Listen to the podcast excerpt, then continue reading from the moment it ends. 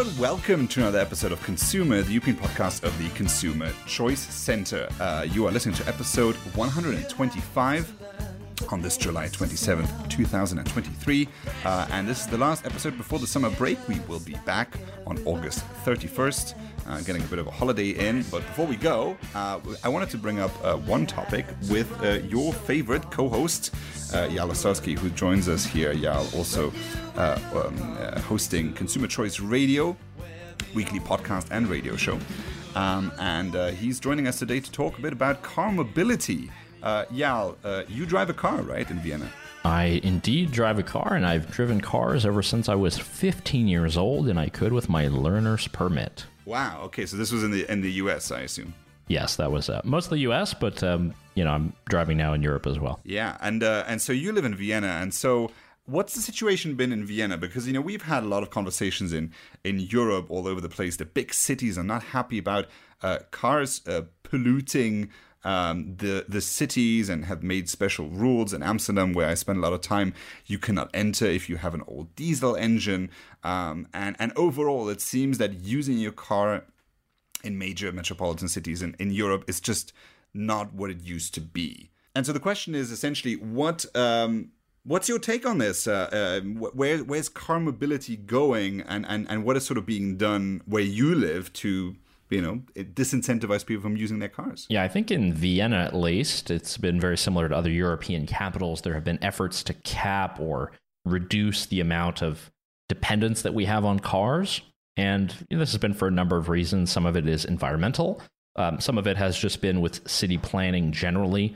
You know, there are certain streets that they've turned into pedestrian areas or things that they've restricted a bit to cars. And uh, you've had, you know, ability to perhaps direct traffic in a certain way. Uh, this was a bit more clear in political shenanigans, shall we say. Uh, a lot with the more the center right or the far right parties. They were very interested in, you know, sort of trying to propel politics that thought about car owners and drivers.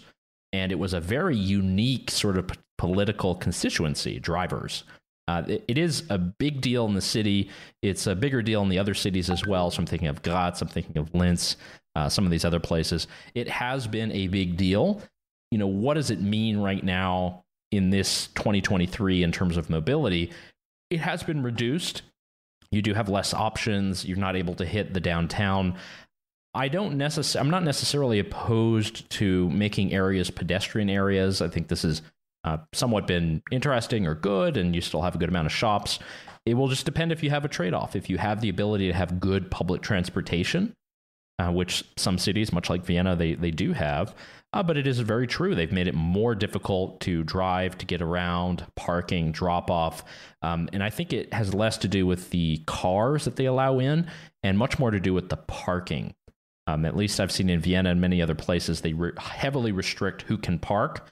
Uh, normally, you need to have a parking pass from your particular district or area. And oftentimes, you can only stay standing um, your car only for 15 or 30 minutes. So there's a there's a lot of those different things. Again, both environmental and then also for making uh, streets a lot more pedestrian friendly. Do you think that there is sort of a grander political ideology here that just reject, rejects the notion of individual mobility It's like the convenience of the car that we've gotten used to? It's not just about sort of the pollution aspect of the car or the congestion it's really about this idea of this flexibility of the car that you can go anywhere at any time that I feel that some people just see an an um an, an like an intrinsic evil with that level of comfort that we've gotten used to and that we shouldn't be used to anymore. Do you see it that way as well? I think I do, and we saw, it became very clear with COVID and many of the restrictions that were put on uh, people, and the people who were the luckiest were the ones who, you know, in a big city when things were locked down, you had access to a car and you could get out, you could drive, you could perhaps do a road trip to a place where it was a bit more open. Uh, I definitely did that. I was um, very, very responsible, obviously, but you do see that there's this ideology. And, you know, it really will depend. I think this is something that's present in every single country, not just European, but the urban versus rural divide in most of the rural and suburb parts, people depend on cars. If you're in the city, you might not think you depend on cars, but you do. You depend on trucks to bring in food, to bring in supplies. We all depend on these various types of transportation. It's just about that personal level transportation. And I, I think it's true. I mean, look, I'm uh, very biased here. I'm someone whose identity was very much tied to driving and owning a car. You know, growing up in uh, sort of suburban, rural North Carolina, it's something that's very natural. And you do see that in some European cities where you do have a lot more mobility because people have cars. Um, it is something that is big in, let's say, the Republic of Georgia or Serbia. Car ownership is tied to people's identities, and it's sort of a level of freedom that people have to transfer, you know, people, goods, or just drive themselves from point A to point B. It gives you a lot more options as a consumer, as a driver, because I mean, you can go to a store across town, or you can go to a store that might be in another town if you happen to have terrible laws or regulations on products that you love, you can drive and cross a border. And that is a, a huge measurement of freedom that I think a lot of people have taken for granted in, in sort of this age. When we talk about the substitutes um, that people should use, you know, the, the whole conversation about public transport, I think to me it should come with a lot of preconditions as to as to the quality of that public transport. And that is not just how long it will go, but also you know how uh, you know how much it costs, and also how safe it is. Uh, I've I've had on, on on multiple occasions to do with you know just you know metro stations that didn't feel particularly safe and um and I only want to imagine, you know, it's like you know, I'm I'm I'm a young man, right? So I can only just imagine if you if you if you're an older woman, for instance, trying to use this public transport network, it's it's uh, it's certainly not pleasant most of the time. Um, and Vienna might not be necessarily one of those cities that experiences this, depending on I, I guess the area you're in.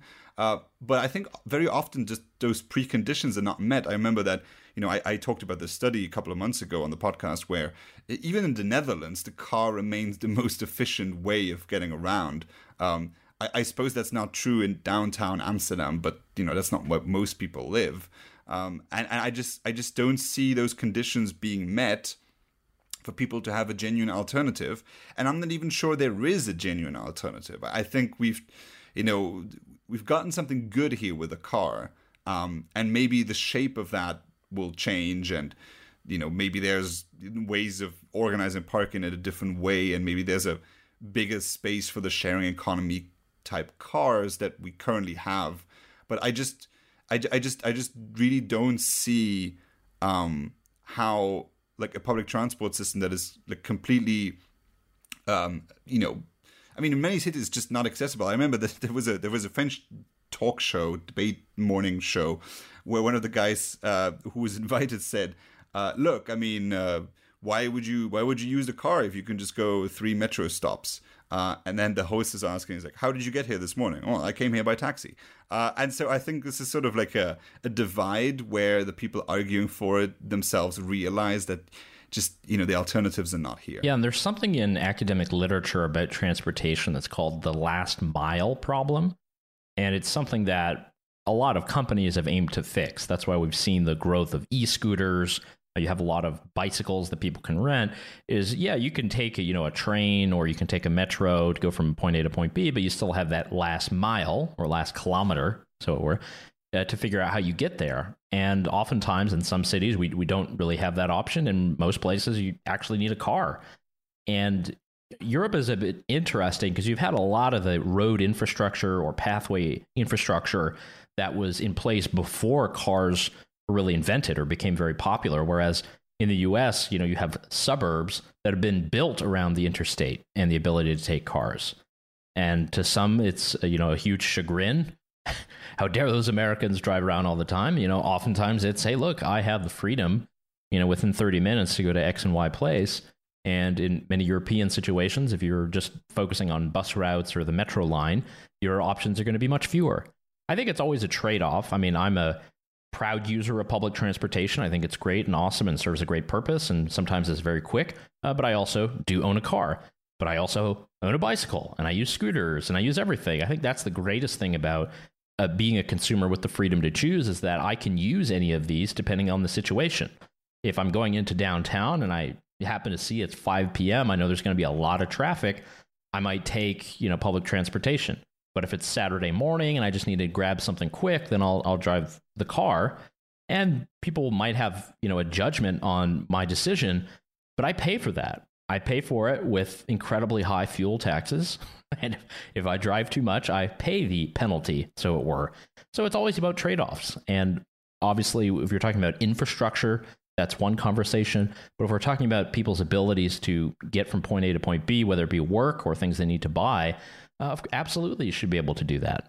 Yeah, and I think I think very often we're just not aware of the the different needs that people have. I mean, sometimes you see inside the life of somebody who has like a specific need to use a car. I mean, just for the fact of like somebody works an early shift who can't just get in in public transport. It's like you know, very often we're in our bubble of people who have like very similar type schedules.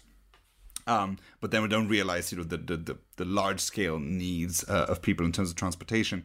Um, and you mentioned fuel taxes there. Well, uh, some people would actually argue that the fuel taxes are not high enough, or at least petrol is not expensive enough. And that brings me sort of to the uh, the Just Stop Oil people, of which there were some in Vienna as well, uh, if I saw that correctly. Have you been stuck in traffic because of uh, people blocking the road? Yeah, absolutely. And I was on my way to pollute a lot more by getting on an airplane and um, they halted my journey. they halted my journey. They're on all the major bridges uh, in Vienna. I think this was about in um, I think it was in May. Every single bridge that you have over Vienna, and they're very important because those bridges you need to get to the airport, uh, you need to get to the other part of town, uh, and they block them all. And this was during Monday morning commute, the most inopportune time, and many people were frustrated. I think the police, from what I understood, they handled it very professionally. They were very quick to act, very quickly got all of the protesters over into one lane so they at least could get traffic and then figured out a way that they could remove them later. And these people have to understand we get it. Activism is important in a vibrant democracy. But the second that you inconvenience others, you're going to have to pay for the consequences, whether they be private consequences of people yelling at you or dragging you out of the road, or public consequences of fines, of um, any kind of criminal charges. You know, this stuff, yes, there's a lot of things that we can consider good or bad behavior when it comes to activism. And there are many things that we might protest, Bill, that people would be very much against. And there are going to be consequences for that either way. I think with this, the, the amount of convenience or just disruption you know that you're causing upon a large group of people it, eh, you know you're you're causing the complete opposite. People are not listening to this and then they're somehow more sympathetic. People become enraged because you're actually stopping them from you're stopping they're stopping you from getting to the doctor from getting to your job where you don't have the flexibility to work from home. You have to punch in for your shift at 9 a.m and if you're late well you could lose work you could be fired I think I think it's right what you say about sort of the inconveniencing and sort of the, the political methods here. And if you know if other people were to get inspired and block the roads for you know completely different uh, methods, I, I, remember this is a this is a while back. I tweeted uh, something about Greta. Uh, it was a message to to to to uh, fellow journalists in which I said uh, if Greta was called Bjorn and Bjorn was 16 and protested against immigration to Europe, uh, would we as journalists go out and interview 80 year olds and say that it's so good that they're standing up for their for their right to be heard? Um, and most probably not. And and i think and i think this is also w- where it goes with this. If there was sort of like a, a right-wing group blocking the roads to to protest um, i don't know the muslim immigration i think i think the reaction would be quite different. I think so we're not dealing with like equal means here uh, equal approach to to that debate um, and I, I just also don't see sort of like what the strategy is because well it's if you outrage the people on the street which is like most of what you're getting i mean you're getting you're getting that. I mean they did try throwing paint at or like gluing themselves to paintings in museums and you know people were outraged at that but nobody was like significantly inconvenienced. I mean i don't go to the van gogh museum very often uh, if I was there, I mean, it would be a bit of a bummer, but I would go and see another painting or just enjoy the show. I think this is now sort of the, the desperation for attention. And it worries me because this has been done so much now. Uh, so many people have now glued themselves to the road that in order to gather attention in sort of the news media cycle, I fear that in the coming months they'll have to get more extreme because yeah, we've seen it, you know, and and and so you know, for you to actually get attention, you might have to do something more extreme that will be even more unsafe. Yeah, and I I think again, there's always a reason to protest. There are bad things that are happening in every government everywhere and we can question those aims and there's a lot of people who might be in media who might be sympathetic to the causes of some of those protesters uh, but it's again about the level of inconvenience I think we can logically, Bill, probably debate and discuss some of these issues with some of the just stop oil uh, protesters. But, you know, realistically, we have to look at what are they doing and what are the consequences.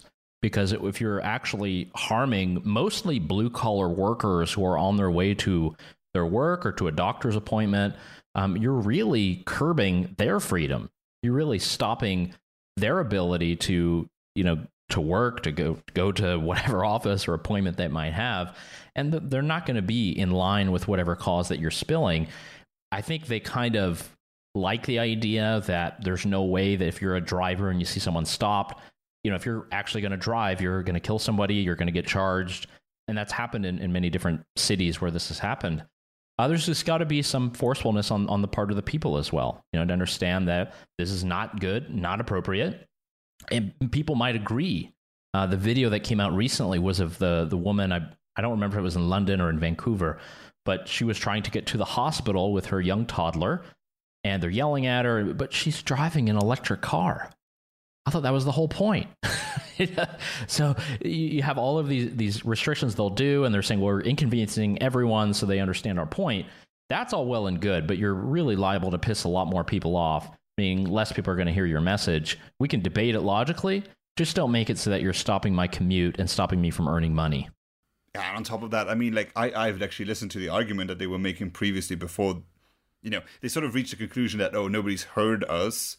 You know, the policy that that we're suggesting has not been accepted. Thus, we are blocking the roads. But I mean, anyone who was listening to them before that, I mean, the, I mean, it, by the way, they shifted from just stop oil, meaning like every like just get rid of all oil to um, at least in the UK, the argument being there should be no licenses to new drilling, um, and there should be no more deals for import with new countries, which, you know, that, that like somebody would have to run the numbers on what that would actually do to the price of oil in sort of like to do on, on petrol, let's say, uh, in, in, your local petrol station, uh, because that has a significant inflationary aspect on people's like needs and I mean, it's one of those things. It's a bit like you know saying, "Oh, we're going to tax all the flights," but then you know the substitutes are really bad. Uh, I just saw I just saw a, a Twitter thread, or we could I guess we're supposed to call it X thread now on uh, on on on European sleeper trains, and the experience looks horrible to me. And if that is sort of the if that is the alternative that is so unusable that that people will still be compelled to to to use the existing methods in in this case the car and, and you know getting petrol at just a higher price then all you did was just make people pay more. It's like it's not like you offered them a solution. If you wanted to be genuinely um supportive of your own cause you'd become an entrepreneur and i don't know find the way for those train or like build the algorithm that would make the Deutsche Bahn not be as late anymore because I think a lot of people are just put off by you know the slight inconveniences even of of you know my train is not arriving and I have a platform change with my suitcase. Like it's just it's not made to be to to to be very useful. You know, I'm, I'm traveling to to Korea this week and I mean, I'll I'll see it for myself but I mean the the in many Asian countries the train networks are just like you could you could you could set your your own watch to the time of the arrival of the train. It just functions really well.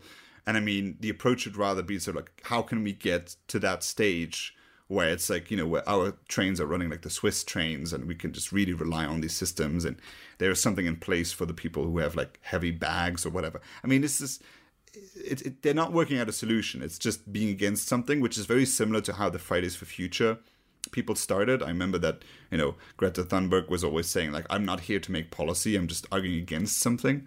Um, and you know this is why you're not being heard. I mean, this is I guess this is why you've reached the conclusion that you know you need to sit in the street and glue yourself to the to to, to the pavement of the road.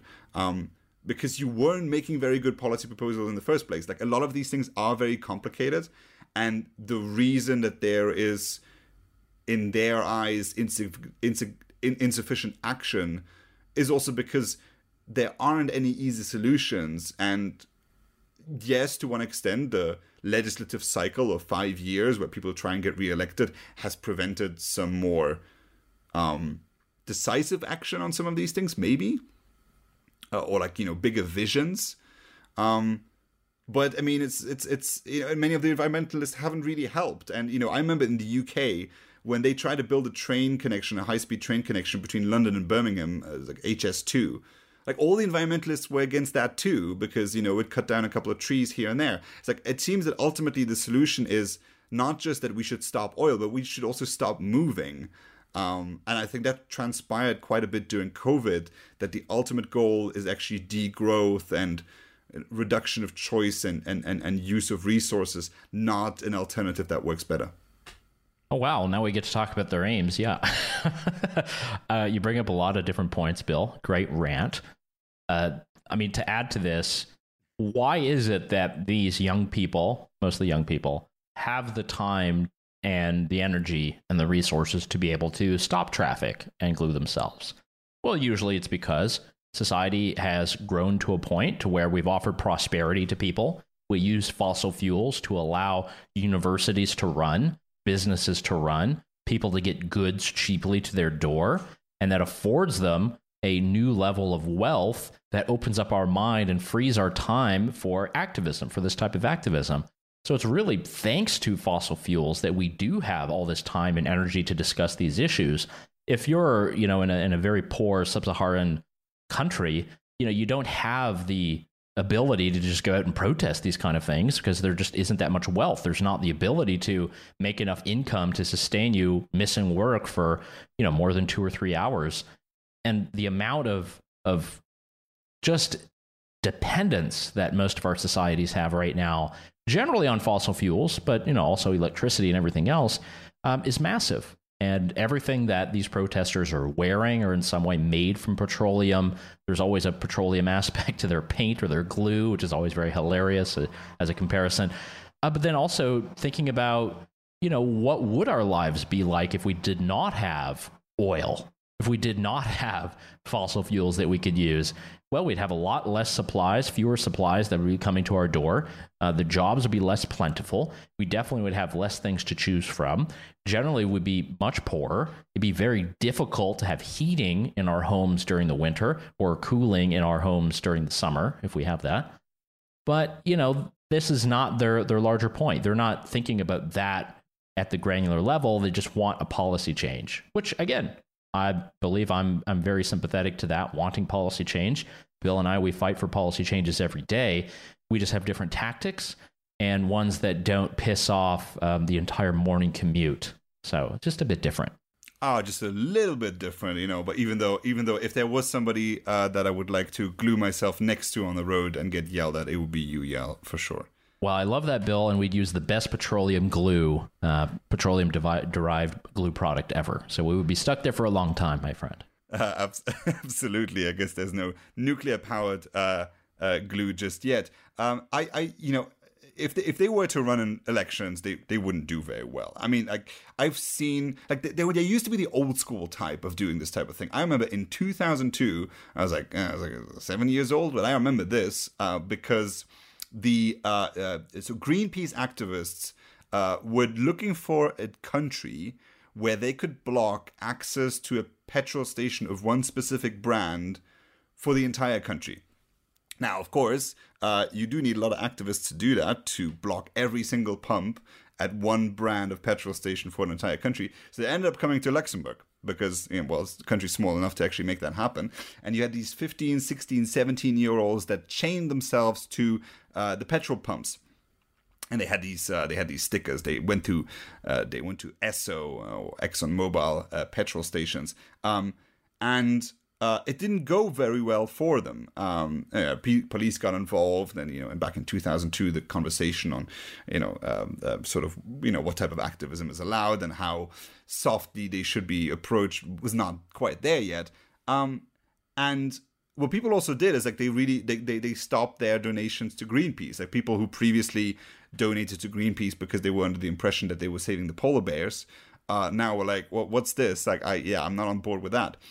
I think now, and you know, we've seen that also in the reporting, like the Just Stop Oil people that have like these very rich donors. They they're not subject to that.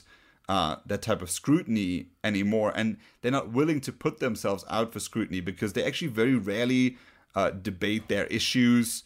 Um, it's just about getting the publicity. There's no policy proposal. Um, it's it's all very opaque how it how it functions, and there's no genuine punishment for this. Like I just don't understand how we've let them like get away uh, with so much of this. Like I think if you if you have um, a government grant to attend university, uh, and then you glue yourself to the road, you should lose that. Like I think there should be like genuine consequences for people who do this type of thing, because, and that's what I was mentioning earlier. If there was any other like less less popular political like ideology doing that for their aims, there would be severe consequences. And we just, we you know, there's there's deux poids and deux mesures, uh, as, as, the French say, like two two weights and two measurements uh, that we apply. Well, here. wait, very qu- very yeah. quickly, Bill. We saw that with the Canadian trucker protests, right? Which, while not 100% similar,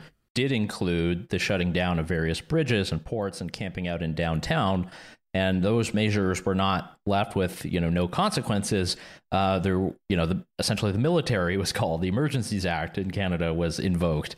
They had the the trucks were actually impounded by the government. The government empowered themselves to shut down accounts, financial accounts of people who happen to be there. So we kind of see what happens when it's uh, a protest not related to the climate, and the government is willing to use um, I would call them very authoritarian measures in order to stop it. So again, why do we not have the the same reaction? I think there's there's a lot of sensitivity to it. Uh, right now, we have the travel months. You know, you mentioned you're traveling very soon. Who knows what will happen on your route? Uh, that's me knocking on wood for you, Bill. But you have, you know, all of these people who are trying to move. They finally have their vacations. You know, they've been working all year to get it, and to have some punk sit there on the road, stop it so that you can't make your flight, you miss the connection, who knows, whatever it is. Um, you know, that's pretty devastating. And once that's over, you're not going to feel as if you want to join the picket line with these guys. Uh, you're going to do everything you can to oppose them, whether that be in withholding your uh, funding if you happen to be an environmental uh, activist person or donating to them, or uh, you're going to oppose them at, at all costs. So I, I, think we can we can debate them on policy, but when with these tactics, it's just next level. And I think we have to make more of the case, the moral case for things like using fossil fuels. And it is true, like you mentioned, nuclear. You know, if we are able to integrate this into our economies and into our energy mix, uh, all the better. Uh, unfortunately, the many green groups that are involved in some of these also oppose things like sustainable nuclear. So then you have to ask bigger questions about that. Yeah, I mean, uh, clearly none of them have actually read the IPCC reports that you know call for a healthy um, a mix between different energy sources, and none of them say just stop oil because that's just silly.